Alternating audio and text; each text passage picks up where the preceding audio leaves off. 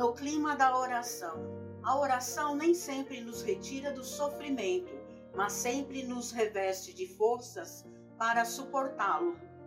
Não nos afasta os problemas do cotidiano, entretanto, nos clareia o raciocínio a fim de resolvê-los com segurança. Não nos modifica as pessoas difíceis do quadro de convivência, no entanto, nos ilumina os sentimentos de modo a aceitá-las como são.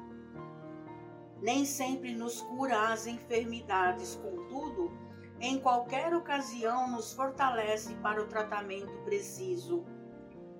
Não nos imuniza contra a tentação, mas nos multiplica as energias para que lhe evitemos a intromissão sempre a desdobrar-se através de influências obsessivas. Não nos livra da injúria e da perseguição, entretanto, se quisermos, ei-las que nos sugere o silêncio, dentro do qual deixaremos de ser instrumentos para a extensão do mal.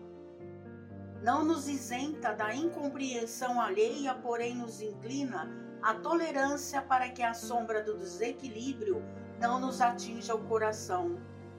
Nem sempre nos evitará os obstáculos e as provações do caminho que nos experimentam por fora, mas sempre nos garantirá a tranquilidade por dentro de nós, induzindo-nos a reconhecer que, em todos os acontecimentos da vida, Deus faz sempre o melhor.